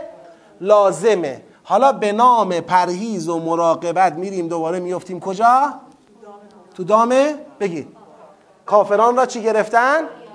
هر کی میگه آقا چه خبره؟ پس این همه مذاکره این همه میرید میاید میگن ما می‌خواهیم که در واقع کافران بر ما مسلط ببخشید ما می‌خواهیم که خطر کافران به ما نرسد. مال و جان و ارزمون را مورد حمله قرار ندن. پس مجبوریم باشون مذاکره کنیم. اما تهش می‌بینی تصمیم رو دادن دست کیا؟ یعنی از همین الا ان تتقو منهم تقات. رفتن دو مرتبه افتادن تو دام همین اولیا گرفتن کافران. برای همین در ادامه خدا میگه و یحذرکم الله یحذرکم الله بگید. نفسه یعنی این ان تتقو منهم تقات قرار نیست باعث بشه که از خدا و دستوری که بهتون داده قافل بشید. یعنی حد و مرز الا ان تتقو منهم تقات اینه که مراقب باشید در دایره غضب خدا قرار نگیرید. یادتون میندازم سوره انکبوت را. و من الناس من یج... چیه؟ معنا رو میگم شما آیش رو بگید. بعضی از مردم هستن که فتنه مردم را مثل عذاب الله قرار میدن. و من الناس من یجعلو فتنت الناس که عذاب چی؟ یجعلوه؟ خب و من الناس من یجعلو فتنت الناس که عذاب الله یعنی میگه اگر یه جایی به دوراهی رسیدید یا باید مردم شما را بزنن یا کی؟ خدا اینجا باید چکار کنیم؟ چکار کنیم؟ الان به دوراهی رسیدیم یا باید امر اسلام را و مسلمین را بسپریم دست دشمن خدا که اینجا خدا با ما چی میشه؟ غضب می‌کنه یا دیگه مجبوریم اجازه بدیم که جنگ بشه دعوا بشه کتک هم ممکنه چی بشه؟ بخوریم. کدومش انتخاب کنیم؟ میگه آقا فتنت الناس تموم میشه. اما عذاب الله تموم آقا اگر کار به اونجا رسید که نمی‌شد از اینها مراقبت کرد و پرهیز کرد اب نداره. یحذرکم الله نفسه. مهم خداست. پس ببینید جاده را لغزنده کرد بازم به ثبات رسوند. پس اینجا خواست بگه در مقوله کافران را اولیا نگیرید مقصود خدا تحور و بیباکی و بیگدار به آب زدن و بی حساب کتاب بودن و بی نقشه بودن و بی سلاح بودن و بی سپر بودن و اینا نیست. مقصود خدا اینه که تصمیم دست کفار نباید بگید. باشد. اولیا یعنی تصمیم گیر یعنی کفار نباید تصمیم گیر باشن نباید سرپرست باشن. مقصود خدا اینه. لذا الا ان تتقوا منهم تقات. اگر شما مراقبت دارید از خودتون می‌کنید در مقابل کفار این استثناست. خدا اینو براش باهاش مشکلی بگید. ندارد. شما باید از کفار مراقبت کنید که ضربه اونا به شما نرسه. اما مراقبت تا چه حدی؟ تا حدی که عملا دوباره بیفتید تو ولایت کفار؟ نه. و یحذرکم الله نفسه. مراقبت از شر کفار تا حدی که از دستور خدا که فرمود اونها را ولی نگیرید خارج نشویم جا افتاد؟ نه نه اینجا بحث همنشین و دوست و اینا نیست. ببینید یکی از یکی از نکته های خیلی مهم اینه. همونطور که تخصیص زدن قرآن دلیل می‌خواد. اگر قرآن یه جایی بحث عام می‌گفته من می‌خوام یه گروهی رو استثناء کنم تخصیص بزنم. چی می‌خواد؟ دلیل می‌خواد. تخصیص کردن محدود کردنه. همونطور توسعه دادن هم دلیل می‌خواد. یعنی اگر می‌خوام یه جایی یه آیه رو توسعه بدم بگم این گفته کافران ولی منظورش دوستان بدم هستن این دلیل می‌خواد. شما نمی‌تونی به صرف این که تو ذهنت میاد کافران را توسعه بدی توسعهش بدی. باید دلیل داشته باشیم. یا از خود قرآن یا از روایات. بله. یا از عقل. بله.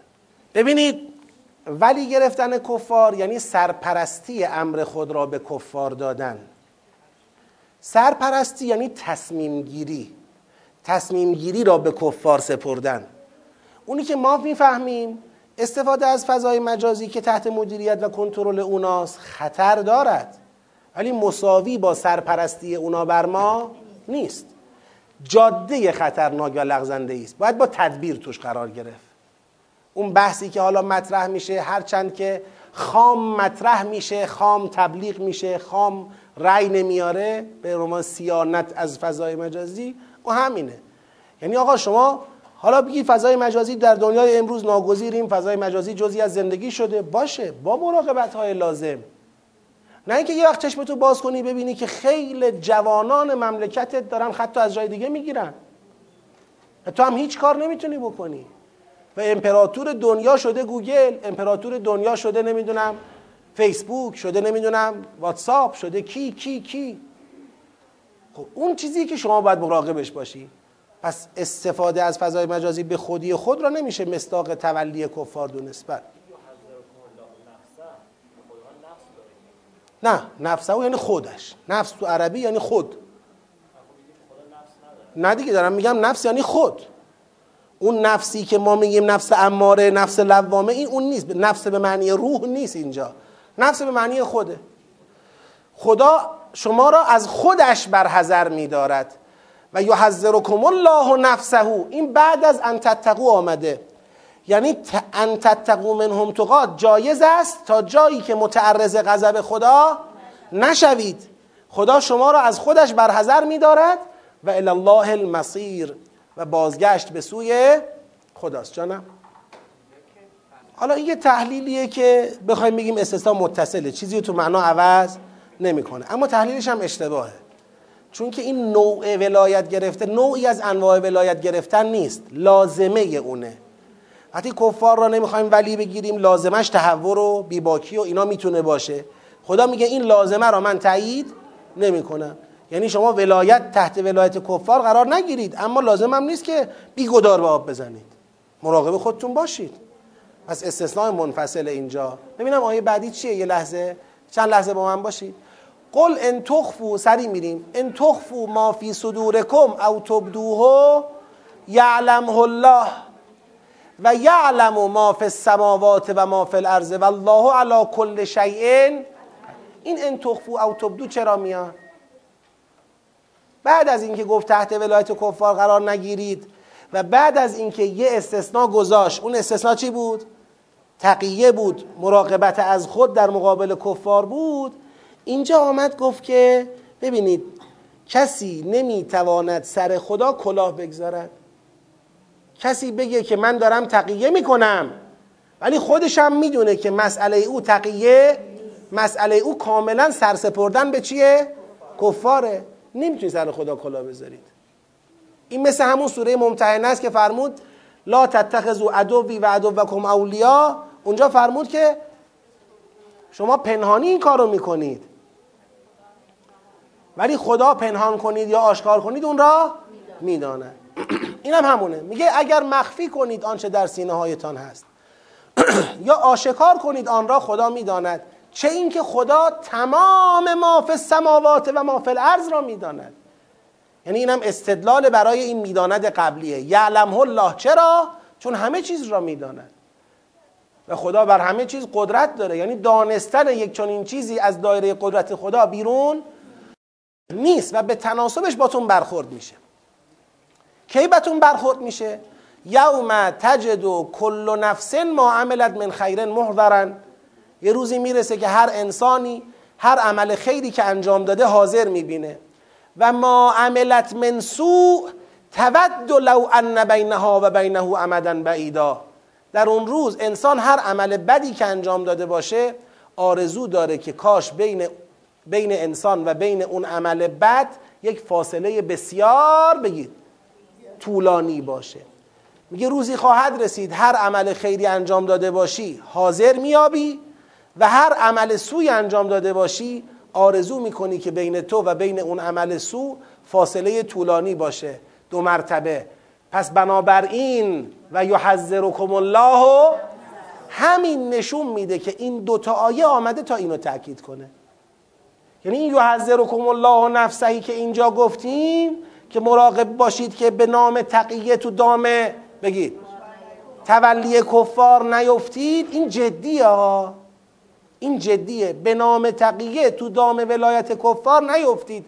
فردای قیامت خداوند همه اعمال خیر را حاضر می کند اعمال سو که حاضر میشه طوری کریه طوری بد منظره طوری مشمعز کننده است طوری نگران کننده است که انسان آرزو می‌کنه کاش بین من و این عمل سو فرسنگ ها چه بود؟ فاصله بود که نه بوی اون نه حرارت اون نه قیافه اون رو من حس نمی کردم و یحذرکم الله نفسه و الله رعوف بالعباد. خدا میگه لذا من از سر رعفت خیال نکنید بگید آقا خدا چقدر سختگیره. خدا یا حالا یه تقیه رو مجاز کرده بودی. اونم بعد مجاز کردن تقیه چپ و راست میگی مواظب من باشید مواظب من باشید. میگه بابا من به خاطر خودتون میگم. والله رعوف بالعباد. من از سر رعفت و رحمت میگم. بهتون میگم بدونید به نام تقیه تو دام ولایت بیفتید طوری این عمل بوی گن میده طوری متعفنه طوری حرارت داره طوری زشته قبیهه که فردای قیامت آرزو خواهی کرد فرسنگ ها بین تو او فاصله باشه. به خاطر این بهت میگم مراقب باش که در این دام نیفتی. خدایا پروردگارا توفیق فهم قرآن را دقیقتر، صحیحتر، کاملتر به ما عطا بفرما.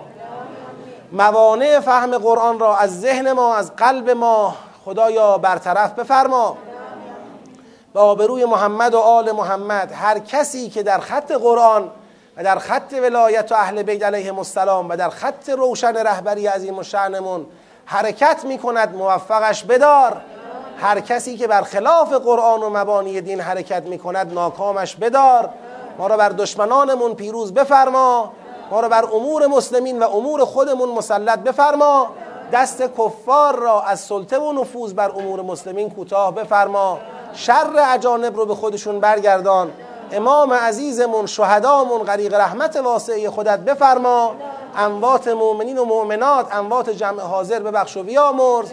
پروردگارا به آبروی محمد و آل محمد رهبر عظیم و شعنمون معید و ملهم و محفوظ و منصور بدار. خادمان اسلام و انقلاب معیدشون بفرما. توفیق خدمت بیش از پیش به قرآن و فرهنگ تدبر در قرآن به همه ما عنایت بفرما. جهت تعجیل در فرج پرشکوه امام زمان علیه السلام شادی قلب نازنین اون حضرت سلامتی وجود مقدسشون اجماعا صلوات.